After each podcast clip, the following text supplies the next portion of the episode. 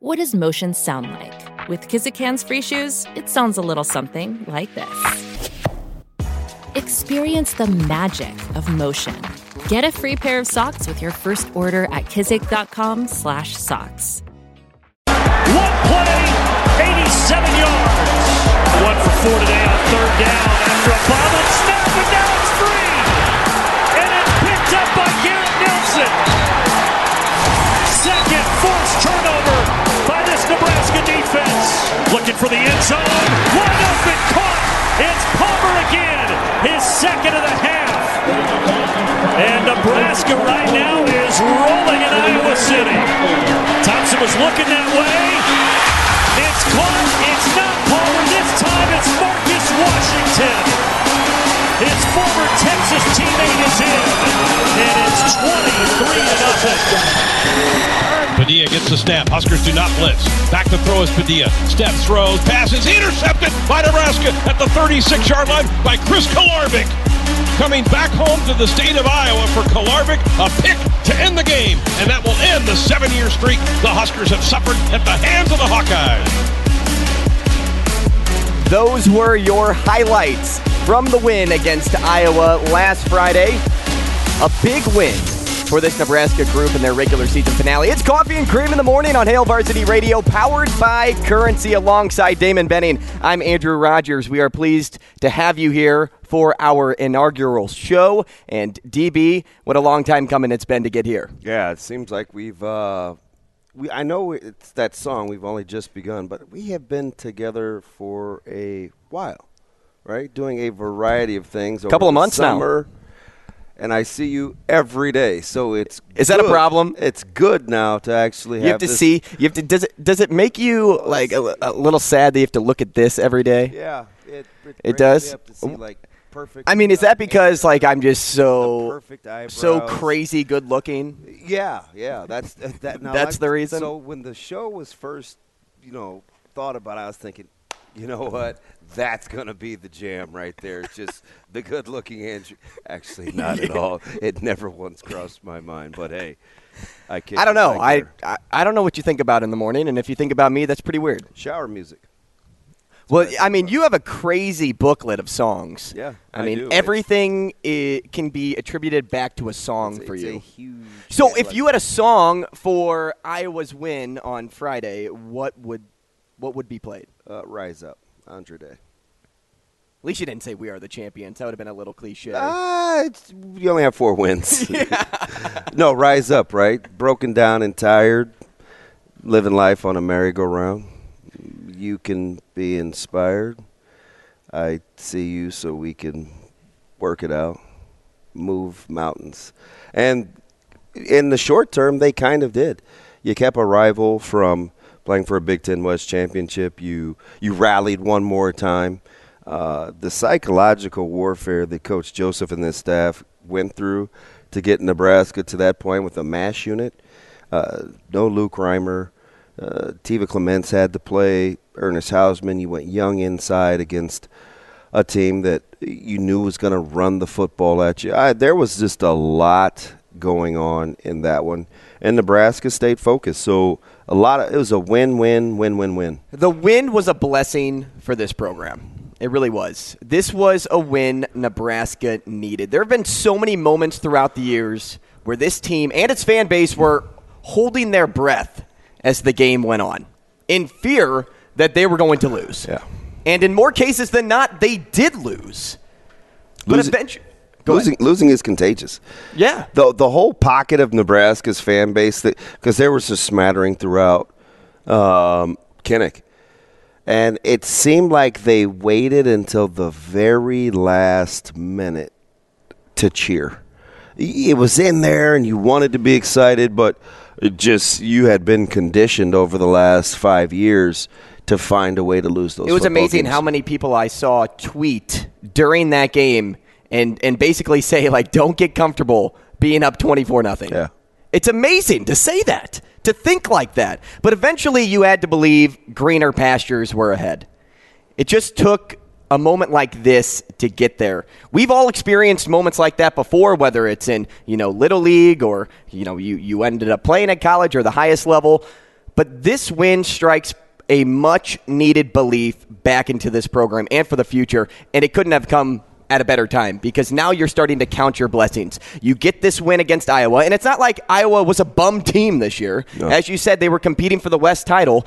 They may have lost to one of the worst Nebraska football teams in a while. And that just goes to show that no matter who you put out on the field, if you have that fight and you have that belief, you can win games. Yeah, and I and I think for Nebraska, if we just focus on that, like the job that the staff did, we you and I talk. So you see me every day, so like you kind of know how I feel about this, and hadn't been on social media a ton the last uh, two three months, and outside of betting bites and, and our six packs, right? There wasn't a lot of hey, what do you think? So I and I told you just this staff's ability to get these guys to rise to the occasion was eye popping alone. I mean, you know, I'm around them enough um, just to get them to dial in one practice at a time, one game at a time was nothing short of amazing.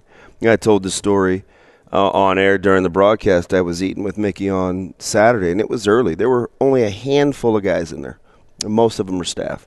Right before the doors open for the players, and they don't all come down on time. They kind of trickle in, and uh, you know, I said to Mickey, he was sitting next to Greg Sharp, and I said, "Gosh, you're always smiling. There's that smile." And he said, "DB."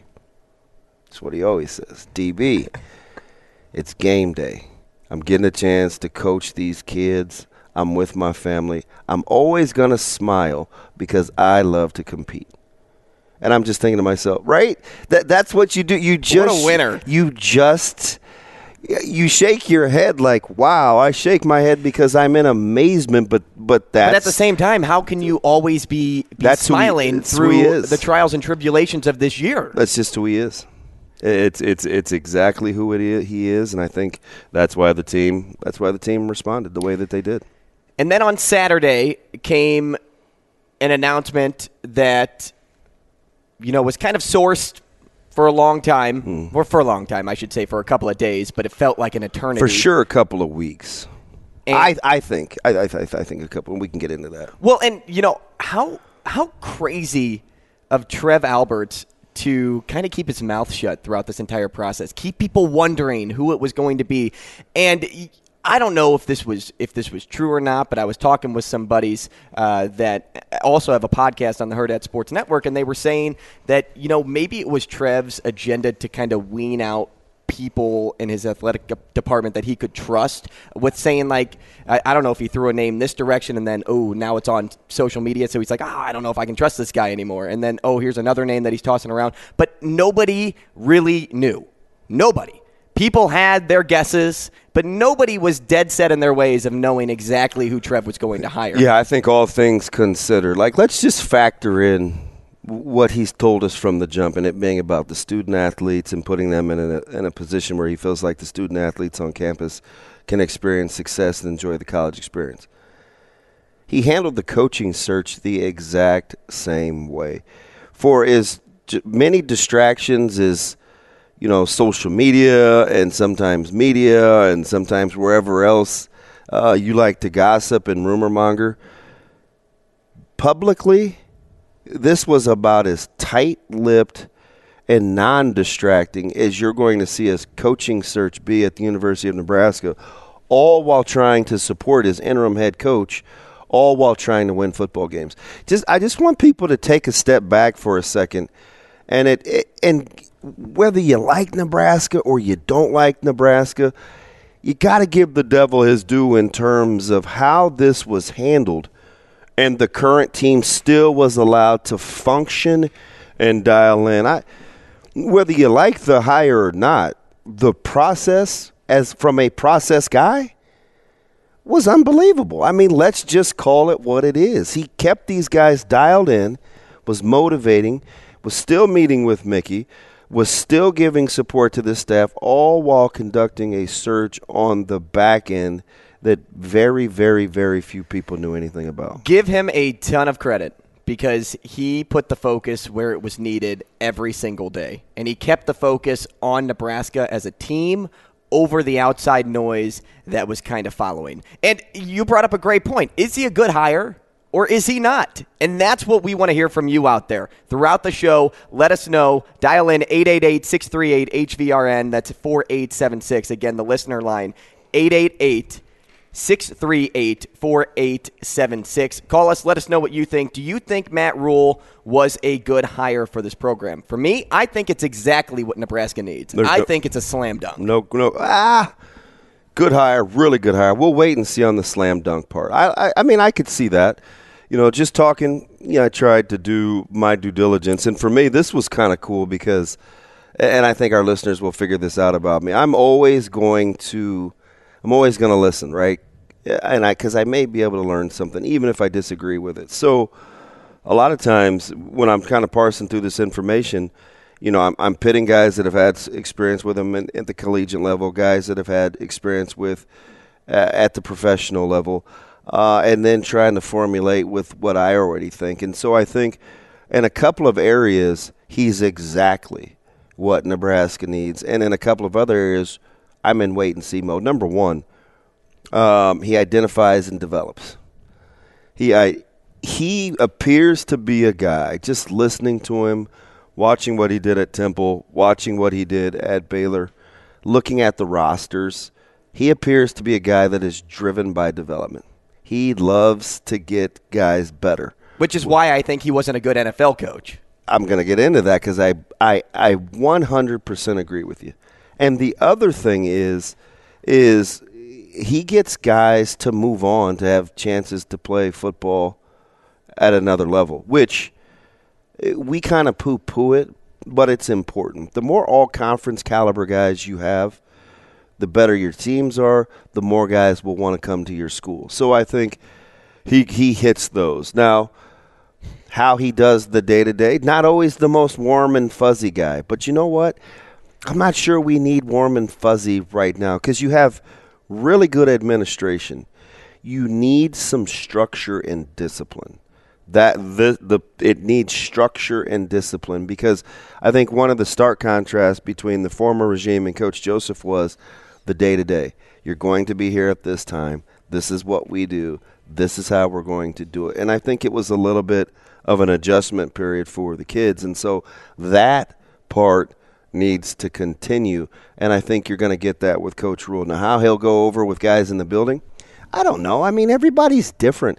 What I what I don't like to do is to think that people can't be lifelong learners just because coach Rhule or or somebody was a certain way someplace else doesn't always mean it's that linear that they'll be and that's to the good and to the bad by the way um, that it'll it'll be portable right? Sometimes people learn along the way and you do things differently. So i'm i'm reserving judgment but for what i think nebraska needed and how they went about doing it I think it was a fantastic hire. And let's not undersell the fact the market apparently was a lot more volatile than we thought in terms of coaches' services. So when you look at the dynamics of how the games were being played, you get why guys popped back up on the radar late. The Kleinmans who had originally maybe had, yeah, I'm good.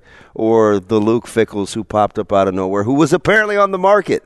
The whole time, you know, that situation striked me. uh, I, I think I think I think Trev did a fantastic job. And uh, you know, he got his guy right. That he had his guy locked Yes, up, and did. people out there will say, "Well, I mean, you could have gotten Luke Fickell, or you could have gotten this guy." It's like, but no. Think about if Trev were to sit on his hands and wait. He stayed out of the fray and did his business. and he- by doing so, you get the guy off of the list first, and now you're causing other teams to maybe panic. Yeah, they're bit. rallying a little. And well, and look what happened at just tossing Wisconsin. money around. Look what happened at Wisconsin.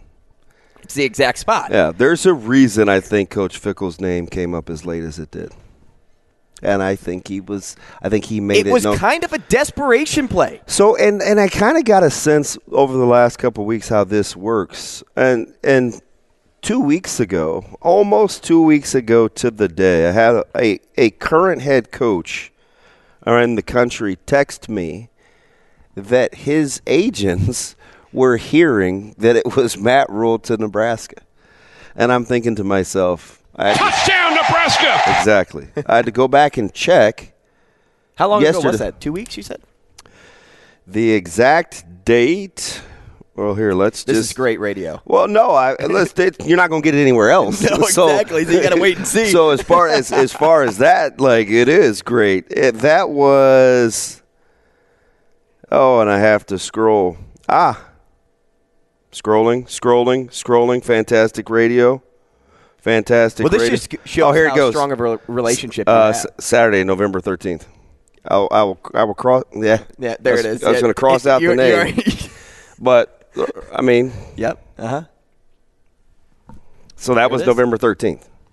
Oh, Right. I see. So I mean, things travel, but you never know because There it's was a, just so many there's reports so- out there. Oh yeah, didn't didn't like this number. Going back to do this, like there was a lot, and so we just kind of stayed out of it.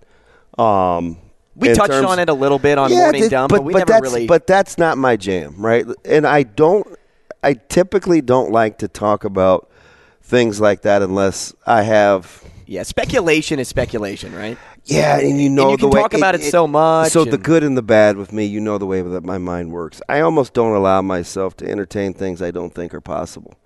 Not that I'm not a dreamer, but I'm a realist in terms of how much energy I give to thought. So if I don't, hey, what do you think about Coach uh, Urban Meyer, for example? I, I don't, because that's not a thing. That was never a thing. So I don't.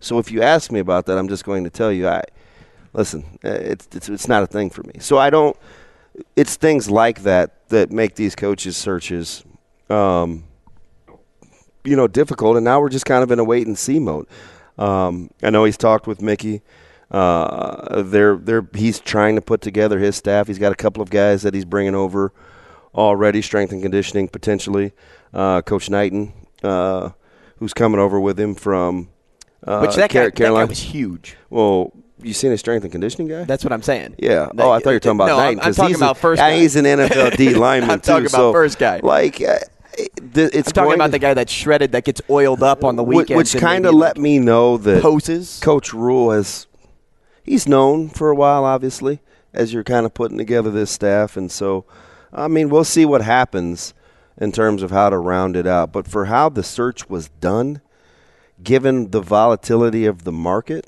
whether you're Arizona State or Auburn or Wisconsin, uh, Nebraska, in my opinion, played it correctly. And don't fall into the trap of he didn't have success in the NFL. I don't know even, he started there. So, so I'll entertain that, right? What's the phone number again? I have to memorize that because 888 638 4876. they're they're different animals. I've been cutting enough Completely NFL different. locker rooms to know Completely different. And I haven't been in an NFL It's- locker room it's- before. It's apples to or, and I'm not. Listen, I'm not. There's some things that he's got to be responsible for in terms of what was going on in that building. It's my old organization, uh, by the way, the Carolina Panthers, and so. Um, just talking to enough guys, I think they're apples to oranges. Now, one thing I I do think I have a pretty good feel for.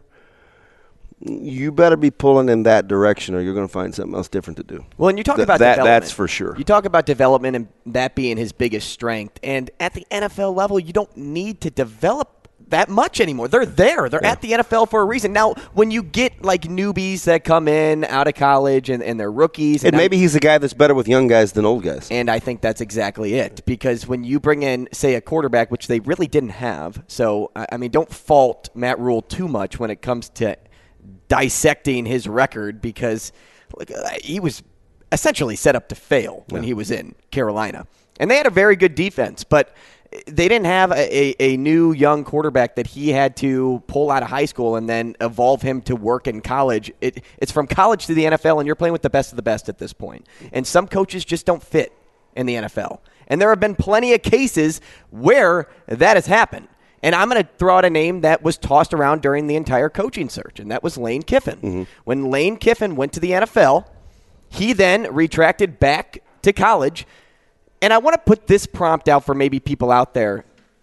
And, and this may put your mind at ease a little bit. Would it be better for a, a hire like Lane Kiffin to come in, but he had extra college coaching experience since moving away from the NFL, and that makes you feel better about the decision? Or do you jump on it early and take Matt Rhule? I don't know. I, I think uh, sometimes it's all about fit. Well, right? 100%. That's what Be- it's be- about. because you know, f- for Lane and and I- and I know a lot of Nebraska fans, at least early on in the process, I was, I still like Lane Kiffin, right? I'm. well, I love him. I, was love kind of- following him on Twitter. It's kind of on the Lane train early. In my initial top five, he was in my top Mm-hmm. Who was my number one? Uh, I can't remember, but do you know who was not in my top five? Matt Rhule. Matt Rhule. And you know who was my number one? Matt Rhule. Matt Rhule. Correct. Um, so when I go back, that seems like so long. It was. It was not that long ago either. And- this was like maybe a month ago that and, we had this convo. and outside of Kiffin, I kind of was basing what I liked in terms of what I knew about watching guys recruit and how they recruit and what I thought their program would embody. So that was kind of my well, who would I want to represent the university behind the scenes if this was going to be their personality? So this that's because I think I know or have a decent idea what this program needs. And uh, like I said, it needs structure, it needs discipline, and it needs confidence, which is strangely enough why I think Coach Joseph got those guys to play the way that they did because those are things that, that he embodies. Right? When you look at a guy like like Bill Bush, really relational. Do you got think Bill Busch should be back on staff too? Do you think Matt Rhule should? now that that that? I don't know, but I will say this about uh, I call sometimes I call him B two B. Um, Just At least you don't call him Bushy. no B two B squared. The job that he did, it because it didn't manifest itself in a ton of wins. The job that he did will be so grossly underappreciated. It's not even funny. I don't think people even think today and go back on how good what- this Nebraska defense he- has been. and how bad it was. right? Do you remember Oklahoma? Do you remember Northwestern? I mean, talk. We'll throw in Georgia Southern in there too. The job that he I'm just I marvel and I'm a scheme guy like I like schematics and but you know my favorite thing this is going to sound crazy. I'm a coach. Hey, You what do my guys do well? Oh, you do that well? Let's play that way. As opposed to because it's hard and I've been there. This is what I know, so this is what I have to teach. He kind of got out of the box and was creative. Like he turned Myles Farmer's season around in a in a couple of weeks. In a blink of an eye. And remember, Myles Farmer was the guy. He was the whipping boy because everybody was like, "Well, he did. He, what did he just say about tackling?" And and he's not that guy. And he had a bad last third of the season last year. I mean, Myles Farmer and Buford. You could make the case that those two guys, their upward ascent the last half of the season was unbelievable. Insane.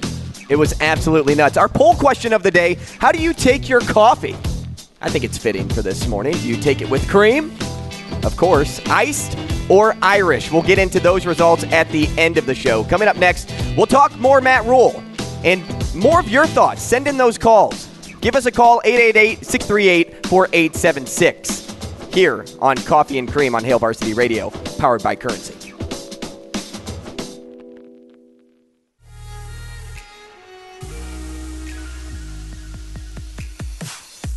Coffee and Cream with Rogers and Benning on Hail Varsity Radio. Oh. I like this. Yeah, one thing you're going to like about Shane, his musical taste is fantastic. It's back, coffee and cream in the morning on Hail Varsity Radio, powered by Currency. Your calls, that's what we want to hear. What do you think about Matt Rhule at the helm of Nebraska for the immediate future? Well, at least almost a decade he'll be here. As, as far as his contract is, is, is uh, laid out, tell you what, did eight years seem like a long time? I thought so. Ah, But at the same time, the math checked out when it came to how much money he'd be making per year. yeah. So the funny thing for me is, I don't know. I, I think I'm I'm either ridiculously naive, a glutton for punishment, just a you know a fan of the alma mater, maybe all of the above. But I'm going to support whoever is in the is in the chair And so if you want to stay and you're winning, stay as long as you'd like. If it's not going the way that we wanted to, then we got to have some speaks. But up until that, I'm supporting whomever. That's just how I go. Let's hear from uh, some of our listeners out there on line one. We have Michigan Lance. Lance, thanks for joining us. Uh, first caller on Coffee and Cream. We got the we got the hold on symbol. We're we, getting there. We, we got the hold on. This is Michigan Lance is gracing us with his presence. Should we, should, Shane, you want to punch Michigan Lance up for us? He said, "Yeah." we got him. Michigan Lance, you there? I am. What's up, buddy? How are you? Oh, hey, oh, I'm on. Hey, I'm, I'm feeling. Hey, hey, I'm like that Tony, Tony song, Tony song. With DB's back on the air, live radio. Feels good. Feels good. Go ahead, cue that out, man. Oh On man. Live radio where, where there's back and forth. You know what I mean? That's what I, I mean. I heard you on. I've been listening to you on the Nebraska broadcast. I, I've actually been listening. I haven't even been watching the games, and so because that's been better than than watching the game, man. And uh, you've done a great job with that. So glad to hear you back and, and have you back, my brother. I appreciate that. Thank you. I've got I've got a good partner who he's he's kind of funny. I'll be curious to see how you guys get it get along because he's kind of combative too. So you guys should you guys should have a ton of fun going back and forth. You're not going to talk him into you know- much. Hey, Andrew, I don't know you. Never heard of you until now, but hey, congratulations on your new job as well. Hey, You're thank you, that. man. Yeah, I did. Now I did hear you speaking there to DB the other day on your podcast about, oh yeah, you know, DB told. I heard you, DB. Hey, you like to get after it and you stick to your point, and we'll see when it comes to Michigan land. hey, that Everybody thinks they're combative until they go against me. Hey, s- so, listen. So you you got to be on cloud nine after watching what the Wolverines did to Ohio State, just m- sh- ma- messing up the landscape of the college football playoffs again. Man, you know, no, hey, here's where I was first happy, and then we'll go back to it. But I'm first happy that the way Coach Joseph went out with that victory. I, I was a Nebraska fan while he was a head coach there, and so I, I'm, I'm was really happy about that win. And then uh, and then Michigan comes and, and does what I thought they would do, um, except for a little bit different. Uh, I didn't know. I'm glad he got away from the ball, the the run early. They made a good adjustment and saying, "Oh, okay, if you're going to crowd the box, we be, we believed in JJ. That's why he got the starting nod in the first place, and it showed why. And and I and I also loved it because DB, I know you love the way Michigan has been playing the last two years, and I know especially this year, the type of style that you like, you really liked it. So that Ab- made me feel good absolutely. as well. Well, and I thought all year, and I was Andrew and I were talking about this. I felt like they were the most complete team in the Big Ten, and I felt like Yep. that for weeks. I, they're just better in the trenches. Uh, I like their defense better, and Ohio State, like their play calling and getting away from the run game. Now I know they're like on their 55th running back, but still, uh, right.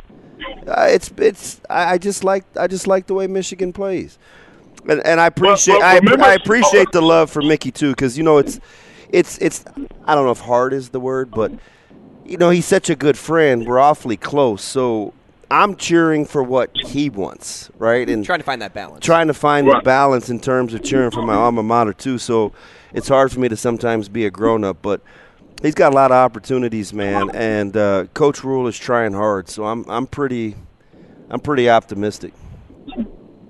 Yeah, I mean, and, and you know, with Mickey, it's like, well, let me go back to the trenches part. Like with, with Michigan, like I, I I told you last year with Severe. Remember, Severe thought I was crazy, and I said Ohio State's done. Ryan Day, I said they're not going to beat Michigan because of the. I saw the way their line play was, and then they went, and that was last year, and then they went out to correct their defense. They went out and got a defensive coordinator from Oklahoma State the Big Twelve.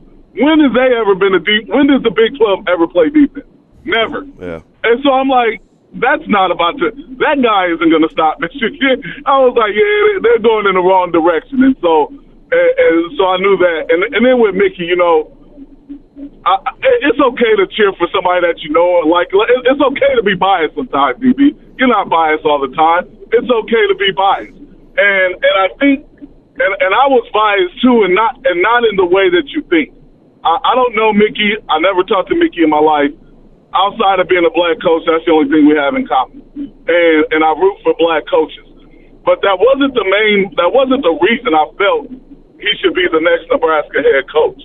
I, I felt he should have been the next head coach because there's a certain way you have to be at Nebraska. You have to be comfortable with all the eyeballs eyeballs on you, and then you have to be comfortable with being the man.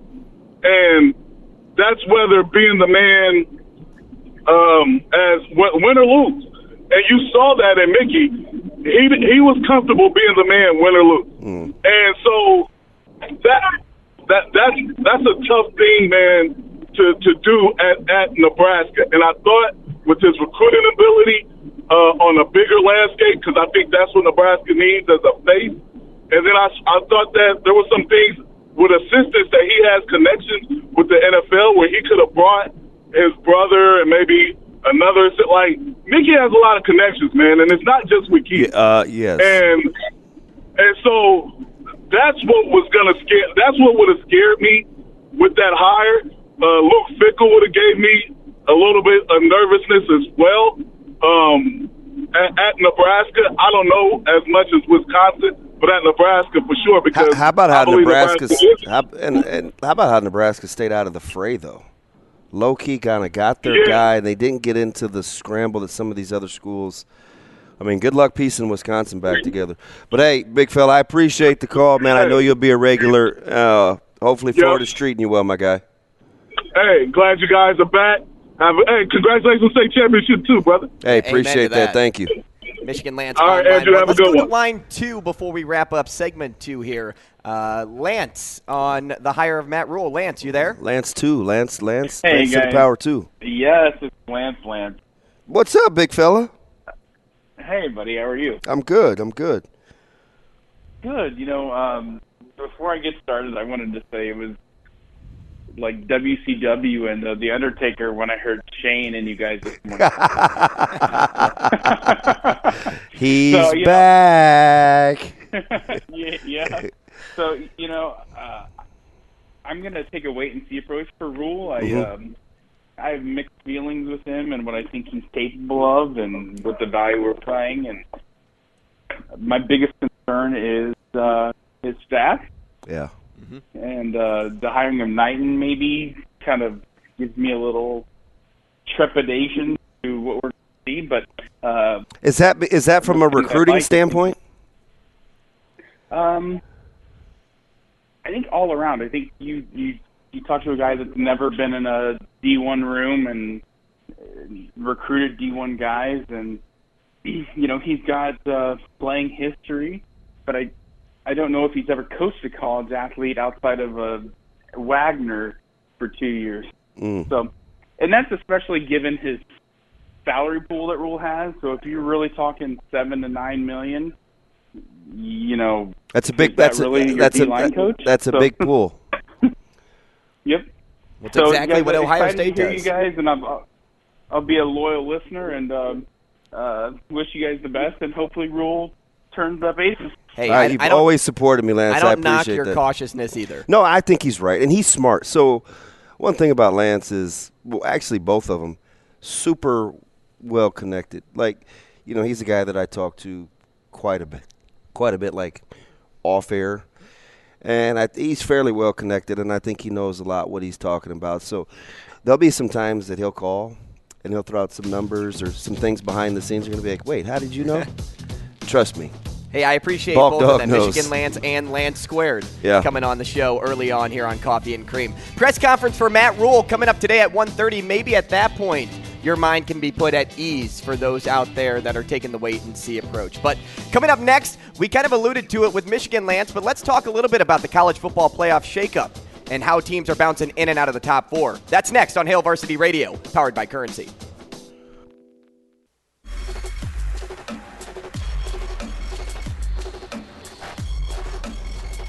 Coffee and Cream with Rogers and Benning on Hail Varsity Radio.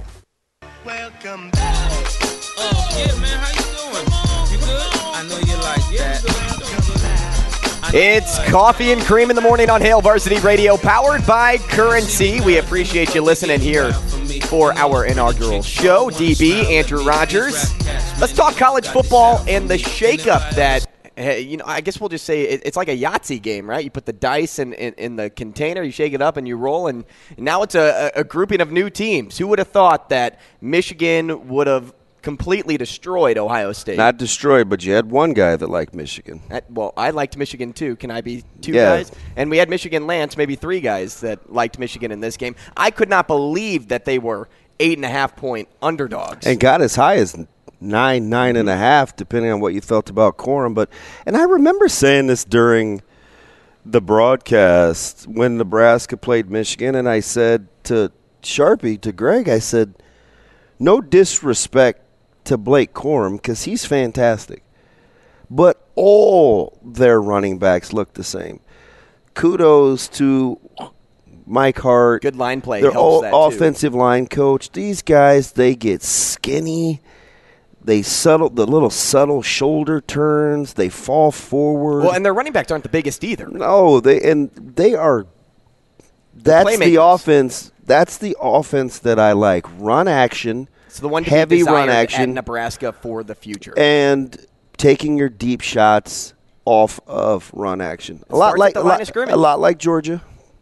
Big big big fan of Georgia's offense, and people think I'm crazy, but I but that's the way that I would play. Ah, well, I'm with you with Georgia too. I mean, I, I said it last week. I'll say it again. They're a step up above every program out so there. so even their zone games has it has motion.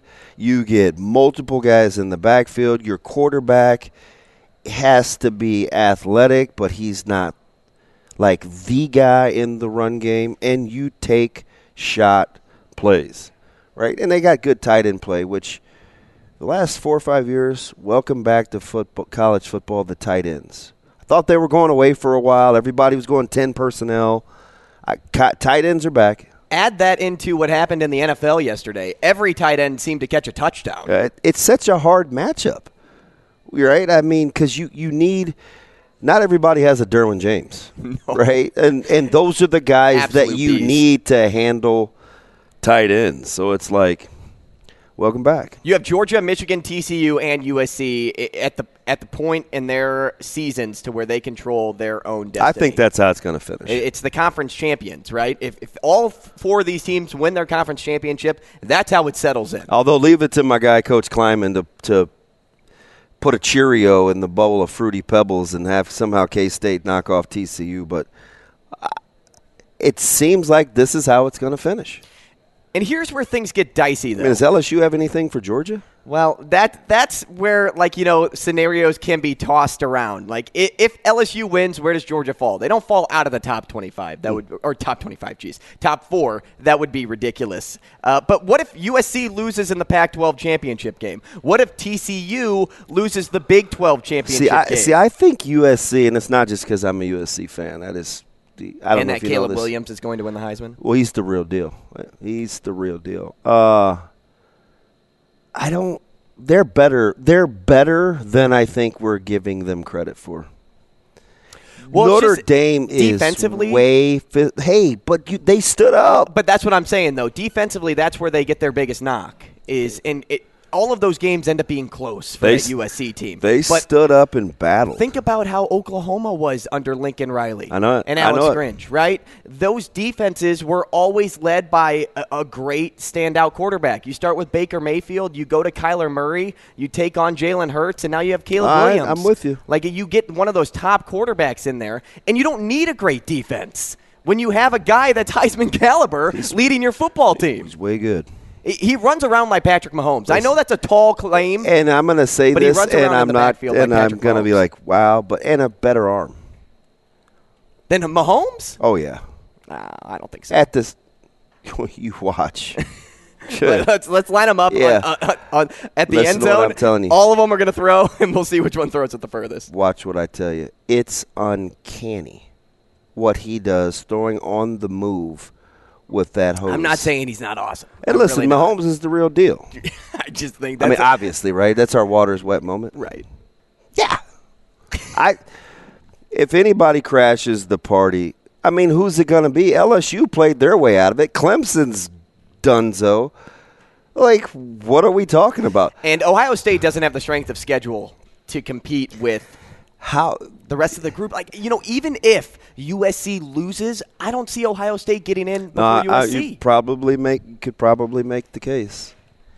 could probably Their make strength the of case. schedule looks like this: Notre Dame and Penn State. You look at USC; they just won three games against ranked teams. Yeah. Net, and they also beat Oregon State earlier on, who just beat Oregon, who was competing to play in the Pac-12 championship game. Uh, what were they doing? Uh, well, not not playing In the defense. Civil War. and and not taking chances Wowzer. either. They they got too comfortable in that game. Uh. it was it was we get into the red zone and let's settle for a field goal. We don't need to get into the Yeah. end zone anymore. Well, and then all of a sudden, Oregon. State's defense bucks up. Now Oregon's making mistakes offensively, and here come the Beavers. Did you not watch the state championship on Monday? well aware how falling in love with great kickers can cost you. okay, that happens. Oh, would you feel like you you were a member of the Oregon sidelines? In Oh game? my goodness, you can see it coming when you when you get a hot quarterback, Mm-hmm. and Lord knows the one that we were facing is unbelievable. Like, yeah, it makes you nervous, especially as a defensive coach. Uh, and you know what? Another big debate that comes in is if TCU loses, right? And arguments can then be made for Ohio State. And I think even don't don't jump on me here. Oh, I will probably if it's a, if it's a bad take. I listen. I was gonna say that. Really? I was gonna say that, but man, is this the year that you let a two-loss team that hasn't been that impressive? Right? Well, the committee They didn't even look good against Auburn. The committee loves Alabama. And listen, people think Nebraska, their former players are hard and miserable to deal with. And that may be true. Sorry to some of my fellow brethren. But how about Bama's players like hitting Saban up like, uh, this isn't Bama. We, you need to fix this. And Saban saying that that hurt him, cut him to the core. And I was like, see, it happens at Miami, it happens at USC. Like, sometimes us former guys were just obnoxious. And we're continuing to make news. Oh, my man, Scott Shanley. Woo! Hey, we've been taking calls all day regarding Matt Rhule and if he's a good hire or not. We have another caller on line one, Brett, joining the show. Brett, thanks for coming on. What are your take? What's your take, at least, on Matt Rhule? Is he a good hire or no? Brett, good morning. Are you there? Yes. I can hear you, Brett. How are you? Hey, doing good. Good. And congrats, guys, on the show. Thank you. Uh, Damon, just want to give you a special shout out and thanks. Um, I appreciate that. Side win. So Thank you.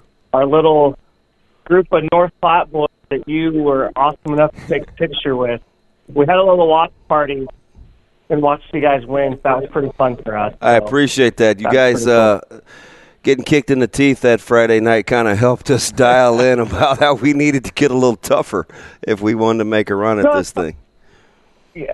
So, so I actually um, like the Matt Rhule hire simply for the fact that I think that's the guy that Trev Alberts wanted. He checked all the boxes. Trev talked about discipline, trust, and a builder of men, and those are all the things Matt Rhule does, and that's what he did. So I'm just happy Trev got the guy that he said he wanted. The only concern I would have is the staffing. Mhm. Um, there's not a lot of historically proven coaches that take staff every stop of the way with that, and, and it always works out. And so you saw it kind of fall apart there at the end.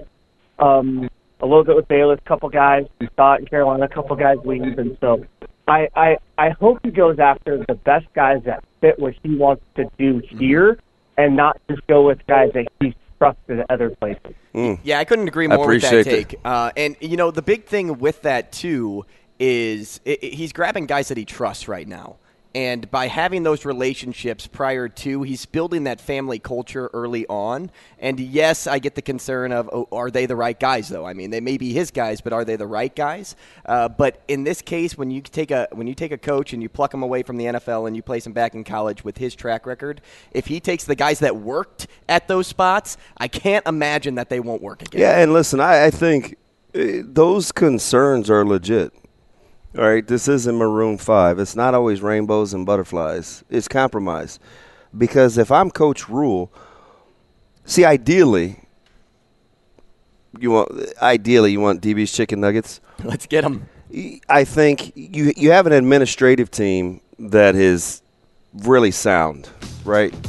And well, let's hold that thought. We call that in our business. Do we call that a tease? We call that a tease, but we call that a we tease. also have Sam McKewon on next, and maybe we get his take on some of this. yeah, stuff, I'm, I'll I'll pose my hypothetical to Sam I am and see what happens there. Hey, he likes green eggs and ham. Coming up next, Sam McKewon of the Omaha World Herald. Uh, he's been following this news with Matt Rhule and the Nebraska team all the way through and through. He's next on Hail Varsity Radio. Coffee and Cream on Hail Varsity Radio with Andrew Rogers and Damon Benning. Sounds like a winner to me. What do you think, DB? Yeah, I mean, he's got me. I'm bought I, in. Listen, I've seen, uh, I- I've seen this, and we'll see what happens today with the press conference. And, and I know fans are going to be a little reluctant. I get it, just because of the past and and being all in and wanting to be optimistic. And I get the trepidation, but I actually think it's healthy all the way around. Moderation, kind of like this guy. That was Matt Rhule on a college game day. We'll get to Sam McKewon here in, in just a moment, the sports editor of the Omaha World Herald. Uh, but, you know, we want your thoughts still on Matt Rhule and if you think he's a good hire or not, because people can throw information your way, or you can, you know, just just read a story here or there and, and get excited about the guy. But is it is it your guy? Are you do you feel at ease knowing that he's going to be the guy to lead this team for the next eight years? Yeah, we'll see. I, Shane, are we? Do we have him? waiting on Sam to uh, get on the phone here, but that's okay. We'll get his thoughts, like I said, on Matt Rhule and uh, if he's really the guy that can dig this program out of the rut, so to speak. But, you know, something else that Matt Rhule said on college game day that really stood out to me, and it's something that it, it's kind of the question that people want answered, and it involves Mickey Joseph. But he said that Mickey did a tremendous job. And, you know, don't look too far into just because he, he touched on Mickey Joseph, but he didn't have to do that, right? He didn't have to mention that he had a decent relationship with Scott Frost and he called Scott Frost a friend. He didn't have to say that Mickey Joseph did a tremendous job taking over on that call. But he did. And, you know, whether it's whether it's a big drop or a little drop, you know, it, it it's a respect thing. And Matt Rhule respects Mickey Joseph, and I think he would be crazy. I don't know if he's feeling any of that hidden pressure. Maybe it's foreseen pressure Nebraska fans will lay on him if he doesn't keep Mickey Joseph around this program. But it would be crazy to just step away from a guy that has such great roots here locally and just great recruiting ties with a lot of kids. Yeah, so I listen. I've done it. Um, I've put together some staffs and been a part of some staffs that have been kind of meshed. And I don't, I don't ever want a coach to feel compelled to have to hire anyone because you know I tried that um, in a brief stint and it doesn't always work. So I think what coaches typically do is is they start with trust. Who can I trust? Who can I trust? You. That's who, right? Old school. Um, not to go all Scarface on you this early in the morning. So I think that's what Coach Rhule will do out of the gates, but then try to piece together what it's going to look like in its totality. There's three things that I think you have to hit a home run on early strength and conditioning, offensive line, and your player personnel guy. See, I, selfishly, I'm a huge Vince Ginta guy. I thought Nebraska had a home run hire and bringing Ginta on, and he obviously has familiarity with Coach Rhule from when he was at Baylor. And, um, eh, uh, but I felt like Nebraska was just starting to get on the the right recruiting page. I liked Mickey's vision, Coach Joseph. I keep saying Mickey. I'm gonna. He's gonna say say Mickey. I I'm still going with Coach Joseph. Um, so I like kind of that direction. I think that's worth a talk because I think Vince has a layout of the land. I think he knows and he's honest. Like, like that's the thing that I want this staff Genuine. to be authentic and honest. Like Vince called a couple last week, two weeks ago. And he's like, DB, hey, we're circling back on a couple of guys a couple, at our high school. We, we, we felt like, you know, this happened and I wasn't able to do this because this was the majority of my role, but I've been empowered to do this now and this is the vision. And I want to circle back on, for instance, Jalen Lloyd. And I said to myself, I stopped him right where he was and I said, you know what, Vince? This is why I think of you the way that I do not a lot of guys are going to pick up the phone and say, "Hey, listen, my bad. We need to get back. We need to circle back." He asked like about three of our guys. Coach Joseph did the same thing, and they're trying to win games. And I'm just and coincidentally, Jalen Lloyd now has an offer. Mm-hmm. He's got a lot to think about. He postponed his announcement. Uh, uh, this weekend, he had his top four, which were Texas Tech, Florida, Georgia, and Illinois, obviously as a dual track guy. But anyway, I say all that to say those are the guys that can help you establish roots in the region. Because what Matt Rhule has shown is that, listen, in, at Temple, it was, it was about the Northeast. At Baylor, he established those Texas roots. So hopefully here, he'll establish those Midwest regional roots as well. And listen, that's my that's kind of my plug for guys like Genta, for guys like Mickey Joseph, because hypothetically, I don't want to tell a coach who he has to have, but man, those guys are worth a sit down to talk to. Sam McKewon joining us now, the sports editor of the Omaha World Herald. Sam, you just heard everything DB had to say regarding Mickey Joseph, uh, and if he Yeah. can find a way to, to stay on staff, or if Matt Rhule decides to keep him. Uh, do you agree with all that stuff? Well, yeah, I mean, I think uh, it, it's got to work for everybody. Um, so you know, it's got to it's got to work for everybody, and and, and Matt Rhule and and um, Mickey Joseph, you know, need need to be on the same page. I think it's probably going to take quite a bit of money um, to keep Mickey, um, but you know, you never know. Maybe maybe the the offer that Nebraska provides is better than than what other some other school would provide. Um, and then if Mickey Joseph wants to be a head coach, there's going to be some jobs that are open. FI, FAU is open. Texas State is open. Um, there's going to be some other jobs that are open down uh, in in those in those conferences down there. So he may need to he may need to kick the tire on those too. I think deep down Mickey would like to stay, but it's got to work for for both parties. So Sam, let's say you know the the, the assistant pool of, of of monies sounds like it could be pretty substantial. You know, I think if Trev took True Serum, he's not going to tell Coach Rhule who to hire, but would like to keep Mickey. Could you see a million dollar position coach that is not a coordinator? Yes. Yeah. Because I, because I think that, that, I think that's what the what I number is. is that, I think that's uh, what the number is. you got you got to get better at at paying position coaches more Mm-hmm. money because they're your best recruiters oftentimes. Yeah. You know, you you have coordinators; they're important. All right, the X's and O's are important. But I think the money ball move going forward, the the thing that you you start to think more uh, distinctly about is what does it look like to start paying assistants the right amount of money for their ability to attract players to a school and to keep them there. Um, not that coordinators aren't important, but there's there's a value that's been put on X's and O's when Jimmys and Joes, so to speak, are what win and lose your football games. And so I think if if Rhule is looking at this thing the right way, um, I think you're you're you're probably going to try to pay some some guys to come in and be really really good recruiters. Um, I think Mickey Joseph can be one of those guys. Uh, obviously, Texas A&M's defensive line coach uh, Elijah Robinson, who's worked with um, Matt Rhule before, he's getting paid a lot of money to recruit. Now he might be, you know, uh, you know, the best defensive line coach in the country. I don't think he is. I think he's a great recruiter, so he's paid really well by Texas A&M to do that.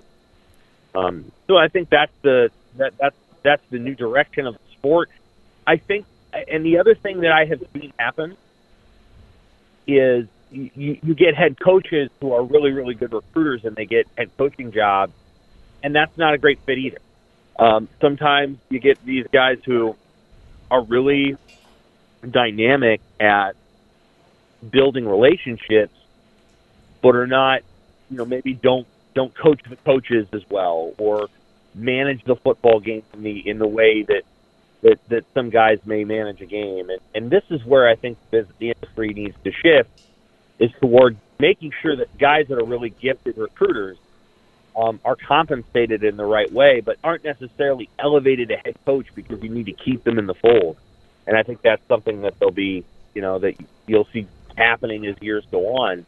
We'll see if Nebraska is able to come together with Mickey Joseph here in the next, I don't know, 48 to 72 hours. We're chatting with Sam McKewon, the sports editor of the Omaha World Herald. You can give him a follow on Twitter at SW OWH. Sam, we mentioned money early on, or you mentioned money, I should say, early on in that answer. And Matt Rhule gets eight years, $72 million, which is uh, leaves a little bit of an uneasy feeling for a lot of Nebraska fans, you know, seeing a bunch of money thrown toward a head coach so early on, but that puts him in the top 10 for highest paid coaches in the NFL. Two questions here for you. What does that say about Trev's belief in Rhule? And secondly, do you feel that he's worthy of that type of money? Let's see how the contract is structured. Let's see if the back end is where the money uh, kicks in. Um, if the back end is, you know, what we envision it to be, then numerically, uh, then I think it's probably fairly telling as to you know what kind of success Rhule would have if he's getting that kind of money. If Matt Rhule's still here in eight years, they've won a lot of football games, and so the money that he's getting on the back end will have been worth it. Um, I don't know what it's going to look like on the front end. Uh, is it going to be you know nine million each year, or is it going to be a situation where it starts at seven then goes up progressively seven, seven and a half, eight, eight and a half, nine, nine and a half. That kind of that kind of progression. Um, I could see that happening. Yeah, to see them having a little bit of a back end quality. So we'll see how that goes. Um, if he wins, he's worth it. Yeah, because Nebraska, uh, so much of Nebraska athletics and the you know the University of Nebraska as a whole is fueled by the success of the football program, and so um, whatever he can do to bring that back even to eight or nine wins a year uh, will be positive. And then the other thing about Rhule, the added bonus that he comes with, is he's going to do a lot of stuff in your community. Yeah. He's going to be a guy that's out there talking to people, and he'll probably have a nonprofit somewhere. Um, that wouldn't surprise me. Uh, he'll be he'll be a part of the community, and we have to be honest. Scott Frost did not do a ton of that. Like that was not his thing. And what was interesting in hindsight, being 2020 about Scott, is one of the reasons he wasn't a fit for the program. He just wasn't a very public facing person. Uh, he he just he just didn't really love that part of the job, and he didn't he, he didn't do a lot of. It. He may his heart may have been in the right place, but the evidence suggested that he really just liked to coach, then go home and not do and not not do a lot of the things that I suspect Matt Rhule will do. Um, you know, so I think that part is is notable and will be an added bonus for a guy like Rhule. Hey, Sam, let me ask you something. As you've kind of seen the landscape of college football over the last couple of days play out, and you, you get the bombshell in Madison, and, and Coach Leonhard obviously was, everybody's using the term blindsided as we've seen on social media. Are you surprised with how well Nebraska finished the season in terms of their effort and energy level and looking like a well coached team? You get the upset in Iowa City. That Trev got his guy.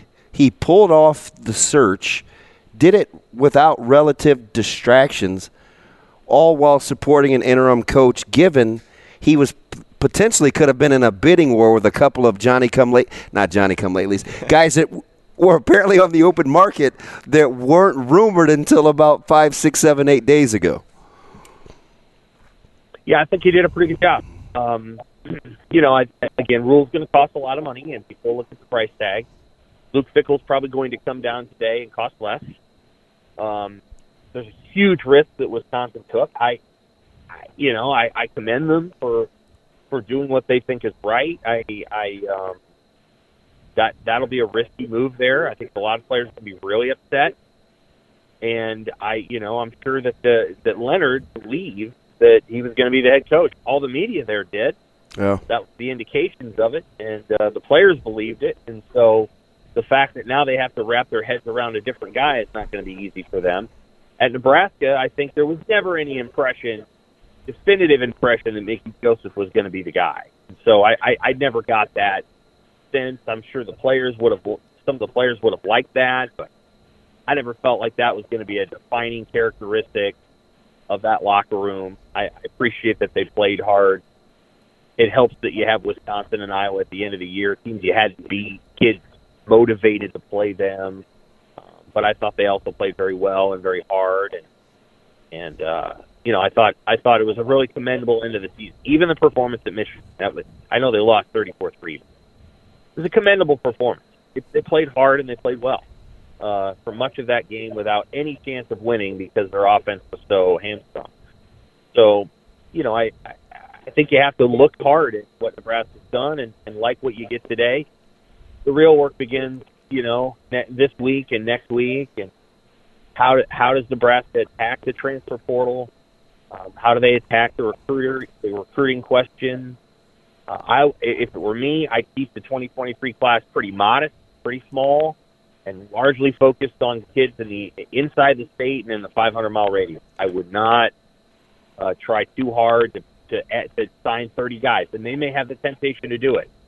It's just that we've seen that when Nebraska does that, and kids don't know much about Nebraska, the kids don't stick around, and so I think they need to be really modest this first cycle, and then you sign 33 guys in the next cycle.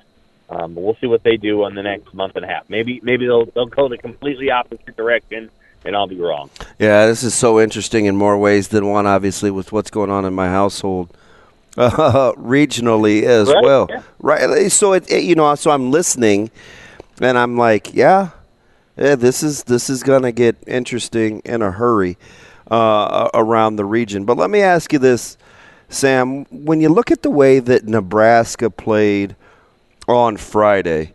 Uh, given what Iowa was bringing, what was on the line for Iowa, and Iowa's, it was a little uncharacteristic, especially with the penalties and turnovers. And I know Petras was hurt early, but was that more about Nebraska? Were you more impressed with Nebraska, or more wondering what was going on with Iowa? Nebraska, Bill Busch had a good plan. To, His job has been so underappreciated, Sam. He like do we realize the job that he's done and only getting them one more win? Like he's been unreal. Yeah, yeah, he he he did a really good job, and so I, you know, I mean, free runners are free runners. Iowa Iowa obviously needs to pick them up, but you know they they forced they forced those turnovers, um, which you which is commendable, and and then you know the muff punt was was was probably the play where you're like Iowa's, you know, feeling it a little. They were a little nervous, and you know that kid's trying to make a play at his own ten and didn't need to, and uh, but yeah, I mean, I think I think Nebraska made that game the way it was. They played aggressively. Uh, they took chances. They brought corner blitz. Um, they they they threw it deep to Trey. Uh, they trusted that their receivers were were good enough to beat Iowa's secondary, and they were right. Uh, so I think a lot of that was about Nebraska. Obviously, Iowa uh, does not have the healthy skill players needed to beat many teams and and Iowa did not go to the transfer portal. They did not sign a quarterback in the offseason. They should have. They didn't. Uh, they they did not add a receiver. They lost one in Charlie Jones, and so they they uh, and obviously Keagan is banged up. They don't they don't have the players to to, to score points. Uh, they just don't. You could have the best offensive line in the world, but you you have to have receivers in the modern college football. They didn't have Sam LaPorta, so you know I mean they Iowa Iowa was struggling on offense, and they're probably going to struggle in whatever bowl game they play too. And in the off season, somebody somebody's going to have to you know really exhort Kirk Ferentz to go to the transfer portal. They need to sign three receivers and two quarterbacks, probably a tight end. The portal's going to go to the NFL. There's like a hundred things they need to do in the portal, and they- they were reluctant to do it last year, and it bit them. And that win was a major blessing for this Nebraska program, just striking belief overall moving forward. And then you count your blessings one more time when you add a guy like Matt Rhule. Sam, we have a listener question that was sent in, and I'm going to present it to you. Is it unrealistic to set the expectation on Rhule to make a bowl game in his first year? No, no, no. No, I mean that in the sense that that's always a reasonable expectation in literally every college football program. That's fair, and that's not going to be something that they're going to, you know, shy away from. Yeah, we'd like to make a bowl. Like, no, it's six wins, so you, yeah, you can do it. It's not unrealistic to expect the Nebraska men's basketball team to go to the NIT. That should be a reasonable goal every year um, even if they don't make. It. Um, so you know, like, no, I mean, I think that I think that's fair. Um, I don't know that they will. Uh, I think I think Rhule is going to do it his way. He's probably going to tear some things down. Oh yeah, and he's going to build it back up. He's going to have a lot of sayings and a lot of slogans. I don't know how many we're going to hear today, but several. There's a Fleckian quality to Matt Rhule He's different in the state. he's a little bit more of a ball coach than PJ Fleck is. But don't kid yourself. They got a guy that's a good communicator, but is, has a very clear sense. He'll talk. He'll say the word process a lot. They they probably won't cut a lot of corners, and he will. He may tear it down to build it back up.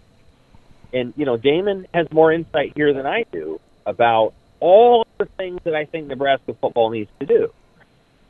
But you know, one of the areas where they really have to focus hard is not an area that you automatically fix in one year, and that's along the line. Um, I think you can make that that group better. Certainly through the portal, I think you can make the defensive line better. I'm skeptical as to whether the portal, with the exception of a handful of linemen, can fix anything on the offensive line, and that's for almost any school. Michigan signed a center in the off season who was really good he helped, but that whole line already good. When they just plugged that guy into it, and he's an All American. He was already an American. So it's, it's not magic with the offensive line. That's going to take a couple of years. Um, defensively, maybe they can get better, but but it's going to take some time to, to reorient this and get it where they want to go. Uh, four and eight or five and seven wouldn't be a shock next year. And then I think in year two, you're looking, you know, at seven or eight wins. But the schedule is not impossible next year. You can get to six. Got to beat Colorado. Got to beat La Tech. Got to beat a couple of the other teams later in the season. Got to hope that Wisconsin starting over, which I think they are. They really are. And you got to you got to you got to hope that Iowa's, you know, not that this is the last stage of the Ferentz era, and they're just they're not quantitatively better than they were this Sam, we've only got about 60 seconds. Will you look at Nebraska's success next year, given or in uh, relation to the Big Ten West struggling like they are? You cut out there for a second. Will you look at Nebraska's potential success next year relative to the struggles of the Big Ten West currently? Yeah, a little bit. Um, of course, you know the division. That'll be the last year of the division, and that's a good thing for Nebraska. I think this division has not done Nebraska many favors. Um, I think what you had is a cohort of teams that were all kind of decided they were going to play the same way, with the exception of Purdue. And Nebraska's style of football under Scott Frost didn't match that at all.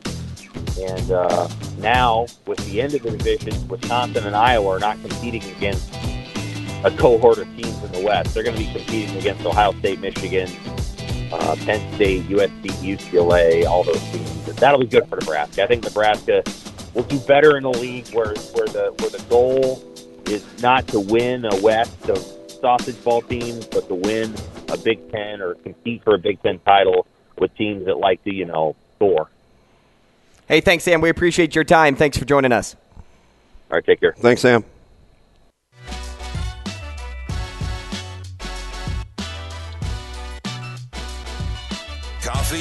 Cream with Rogers and Benning on Hail Varsity Radio.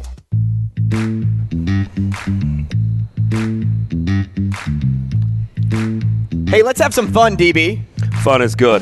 I Coffee like and cream in the morning on Hail Varsity Radio, powered by Currency. Sasha's looking at me. She's like, "You're the president of the No Fun Club." That's not true. Hey, don't talk about my guy like that. Samadana over there, Sash. We'll She's play. like, no, no. We'll play take it or leave it. here for this segment on Coffee and Cream in the Morning. Shaner, you're going to hear his voice for the first time today. Woo. Shaner Now- on headset. Truth be told, he's the most popular of the bunch. He is. And uh, you know what? I know I'm the black sheep of this family, but hey, No, I- I'm going to find my you're way. go- oh, there you're already being embraced. Who- Who's the young, good-looking guy? So don't call him good-looking. He already Don't get to his head. Yeah, Let he already he already thinks that. Let me air out my ear real fast. Okay, Yeah, here go ahead that. and blow that Can I- out. It's coming out. All right. Can I do a uh, just a quick take it or leave it that's not on the list here? oh, you're asking for permission again? Yeah, take it or leave it. My voice. Uh, take, Take it. No. Okay. Take it. Hammer it. Hammer it. What it. what do we got here, Shane? We're gonna do take it or leave it. So here's the first one. Take it or leave it. Matt Rhule wins more than six games in his first season. I'll take it. I'll take it. I think, uh, you know, Sam brought up a great point when we just had him on last segment. It's a very, I, I hate using the word easy. So it's five it- it's- games? it's been hard. We're talking five games. We're talking five games. I think it's an easy Big Ten schedule for Nebraska this coming year. I'm going to take it. Shane, you know that term that he just used drives me crazy. I'm not a schedule look ahead guy. Oh, Win- winning is hard. It is. And well, and that's why I said I hate using the term easy because, like, what's been easy for Nebraska as of late? Uh, I'll take the bait. I'll take it. He'll Six get games. the, it's six games, he'll- right? he'll It's get six there. games. He'll get there. We'll get a bowl game. I don't know who's going to be taking snaps, but he'll get there. Shano? U.S. Uh, okay, so take it or leave it. U.S. ties or takes down Iran to move out of the group stage. I'll take that. I'll take it. Iran isn't the best team. Like I know they beat Wales, but they aren't the best team in this. I mean, you saw what the U.S. did against England, and they still played controlled soccer on the pitch. Yeah. Even though I think they only possessed the ball for, I think, low 40s, probably 43, 44 minutes. But given the way that that first that first half was trending, to get it back to those numbers were pretty Hey, I'll tell good. you, you never play for a tie, but in that case, the U.S. was playing to tie because you did ah. not beat Wales. so in any situation, you set yourself in the best spot if you tie England. I don't love the U.S. in this spot. I'm thinking more of a draw-ish type thing. Well, they draw, they move. But yeah, they're moving on. I'll I'll take it, Shane. Okay, take it or leave it. Ohio State should still be in the AP. Wow, AP top four. I'm definitely leaving it. No way. No way. Yeah, I'm going to leave it. Uh, USC deserves to be there. So that's that's the uh, so it's clearly TCU, Michigan, Georgia, mm-hmm. and USC. Like, what are we talking about? Mm-hmm. USC just continually beats ranked opponents. They're going to get another one in the Pac-12 championship. You know what's crazy? I think I said this a couple of weeks ago. I said if Michigan beats Ohio State, I bet they don't drop out of the top top four. But I did not predict USC to be on the run that they're on. They didn't look good doing it though. No. Uh, like Ohio, So, so if does game- Ohio If State? the game was separated by three points or say a touchdown, well, they think, just look better doing it. do you think they they're still in the top four? Probably.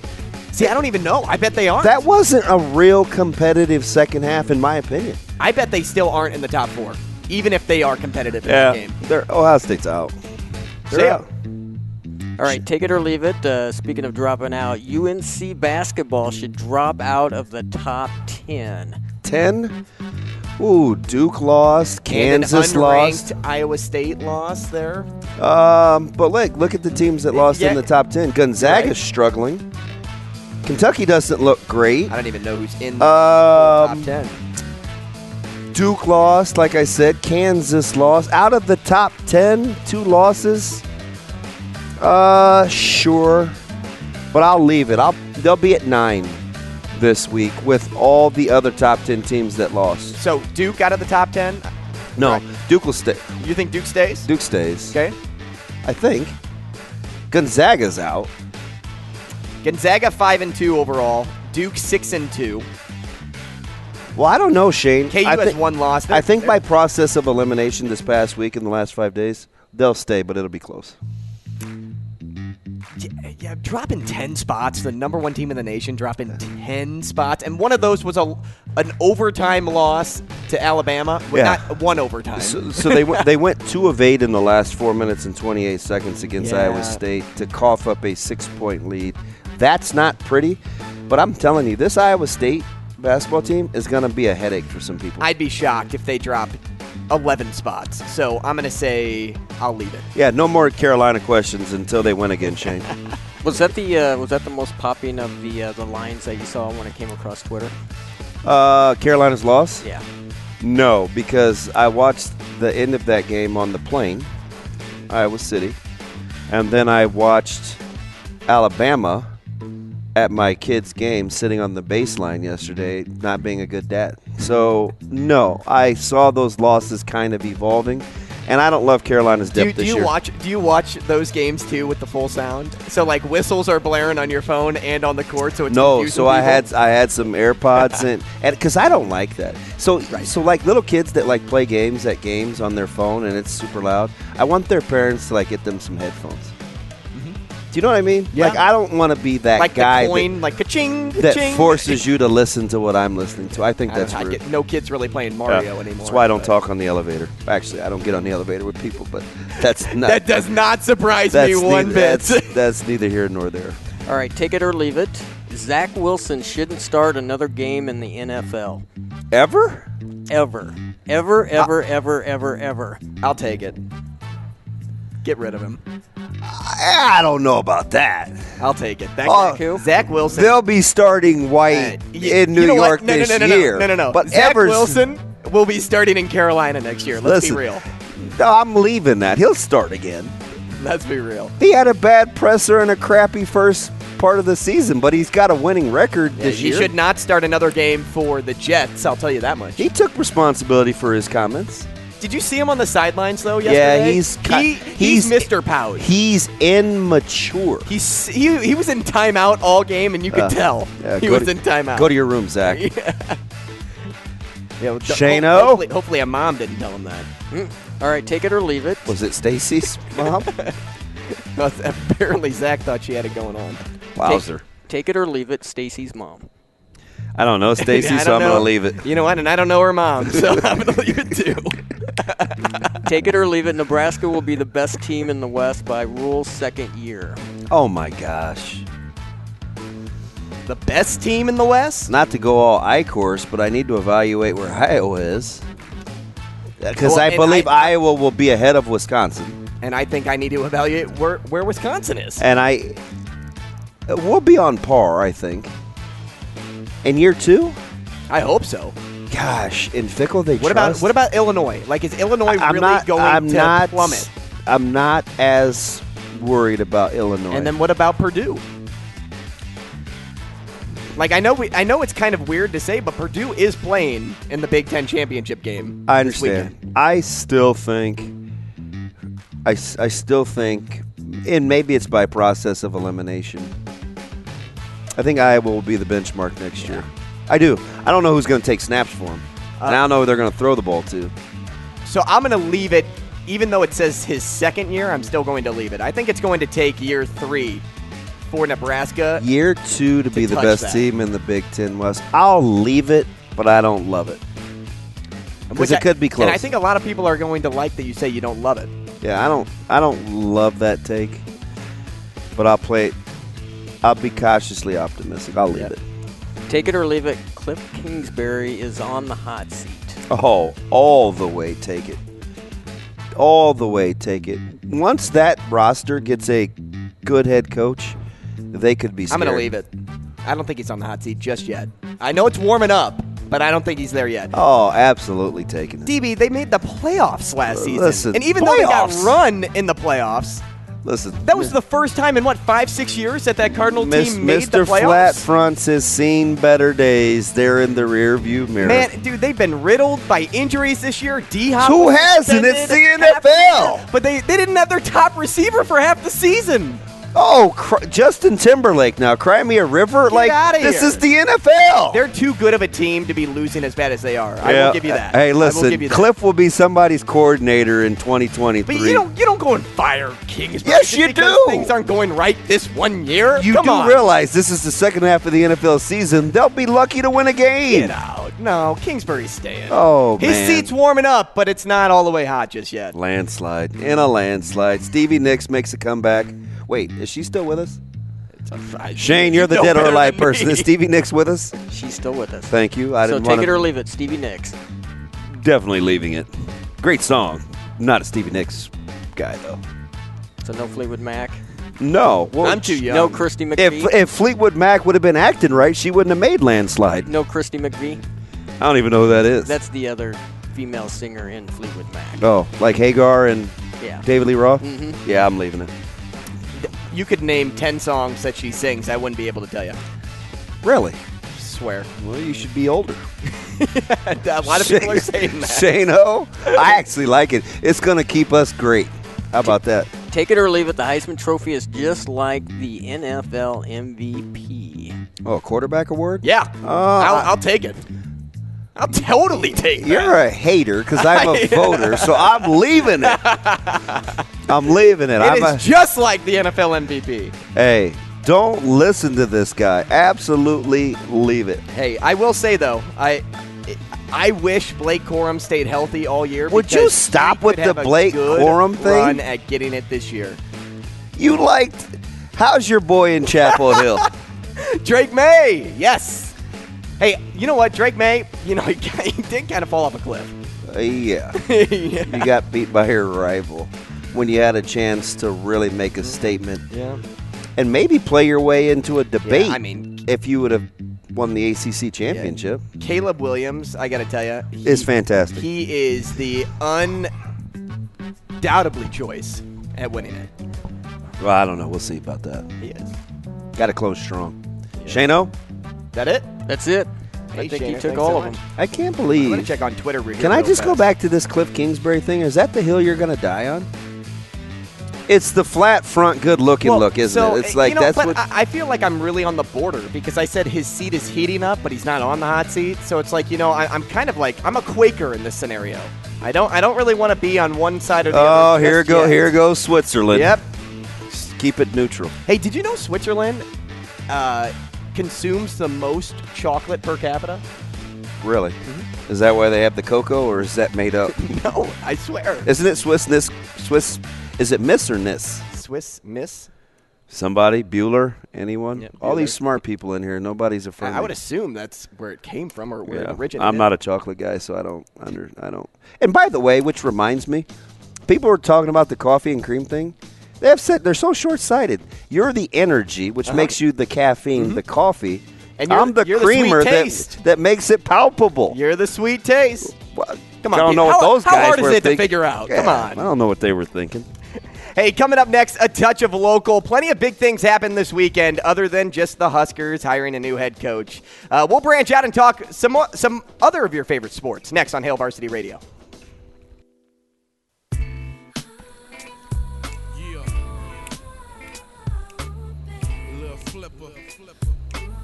Who's sunshine? Coffee and cream on Hail Varsity Radio. Back with you. What'd you say? Who's sunshine? Oh, you're just singing. Yeah, you know me. Like music plays, I'm gonna probably give you a, a lyric. You know what movie I watched for the first time last night? Uh, tell me Elvis. Why. Eh, eh, it will Ashley. Ashley, for those out there that don't know, Ashley, my girlfriend, loves Elvis. Really? loves him. Does So she know how much music that guy stole? well, yeah, from everybody. He Jiminy Christmas. In the movie, that's basically what they say. It's like, oh, he hears a, a woman upstairs singing "Hound Dog," and it's like, oh, I'm gonna make that my song. yeah, I mean, teach their own. I, I'm sure I like a couple of sketchy things as well. How was Elvis for you? Uh, it was a great movie. Would you stop? It was a really good movie. This is Hot Take Monday. You've What do got you mean? you're on the Cliff Kingsbury hype train, and Elvis saying- was a great movie. You don't you don't think that was a really well put together production? well, uh, full disclosure, I'm not qualified because I didn't watch it. Well, then what are you talking about? it's Elvis. I don't care. I don't care if it's Elvis. I don't care if you like the dude or not. I don't care if you think he's a thief. I thought the movie was really well put together. So was was it like the cinematography? Were you vibing with the music? Are you like Uh, a film no. guys? Do you use those big words? I have no idea I what they mean. I don't. u- What? I, I can't talk about big words.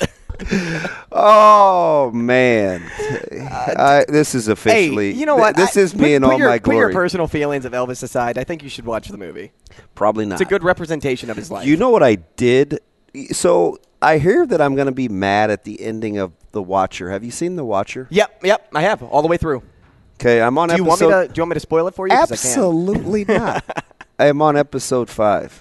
How many episodes are there? Eight. I think seven. Okay. Uh, yes, you will be disappointed Great. Uh, listen, because you the the show sets you up to like really feel like you're going to just get smacked in the face right at Yeah. the very end and you know it, it kind of just feels like they lost money like they had no more money they ran out of money and that's how it ends wow, so it, uh, what i'm saying is it's a big waste of time great. Can't wait. But you know what isn't a waste of time?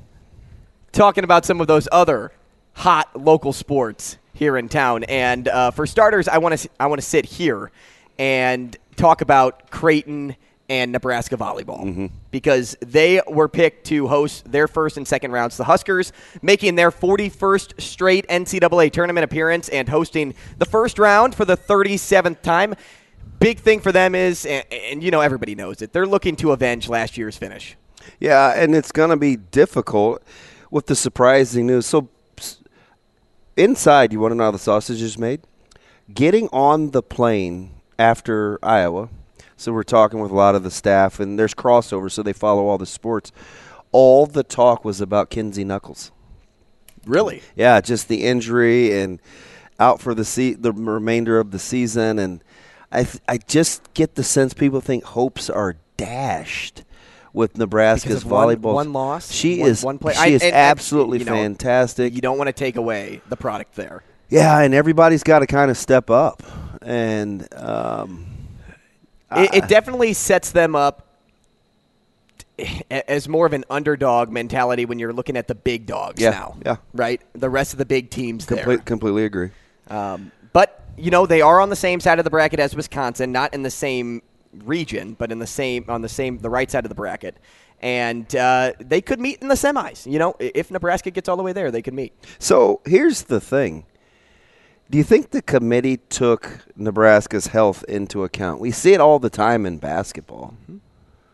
I don't know. I, I eh, they absolutely could have. Yeah. Are, are you saying that from just the stance of because Nebraska kind of has that Alabama mentality It of was we're going to bring fans, yeah. we're going to bring viewers, that they want them in as long as possible. And it was a little bit of a shaky close for It- well, yeah, you volleyball lose, you lose Wisconsin again, and then you lose to Minnesota in your regular season finale. Yeah. And then uh, Creighton, the the four seed in the, sta- in the Stanford region. Chris, Kirsten Bernthal Booth is one of the gems. Um, Was that your neighbor? Who was your neighbor? Amy Williams. Amy Williams. Somebody Yeah. I knew somebody was your name. She was Amy Gusso back then, but Amy Williams, Nebraska women's basketball coach, was my Okay, neighbor. back to Creighton though. Back to Creighton. 11th straight appearance for them, and uh, Big East champion.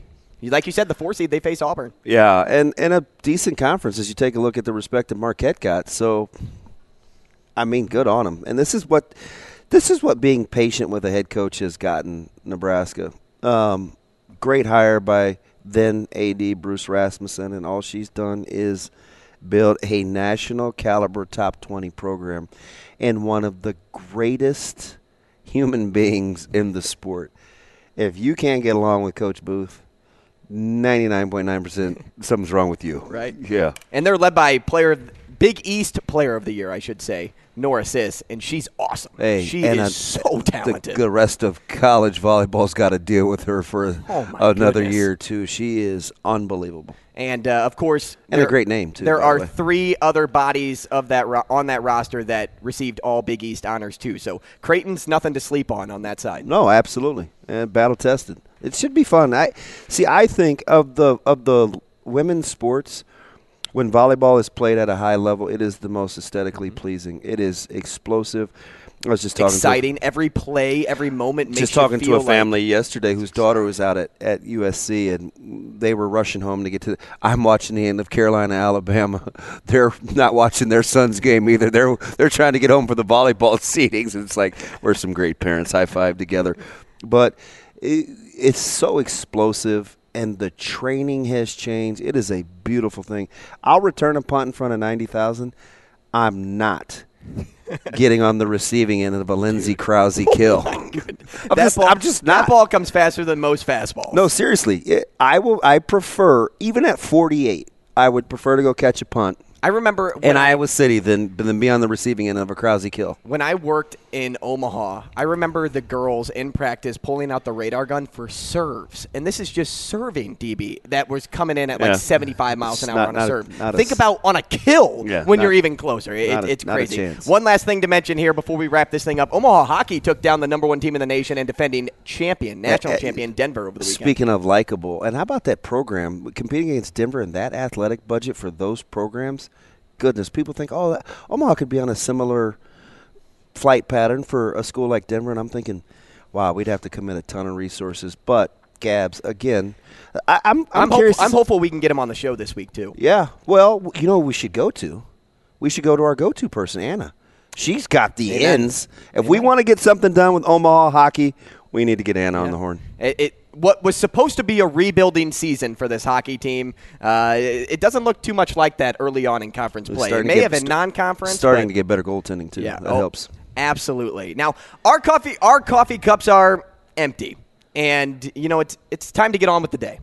So, thanks for joining us for our very first show, and just know that this is the start of a great journey together. A blossoming relationship between you and I.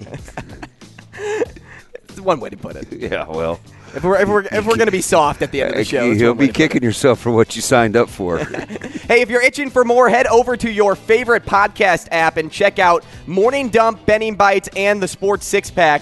Uh, Chris Schmidt and Elijah Herbal coming your way later on this afternoon on Hail Varsity Radio, so catch them. And with that, we'll see you tomorrow on Coffee and Cream in the morning, powered by Currency.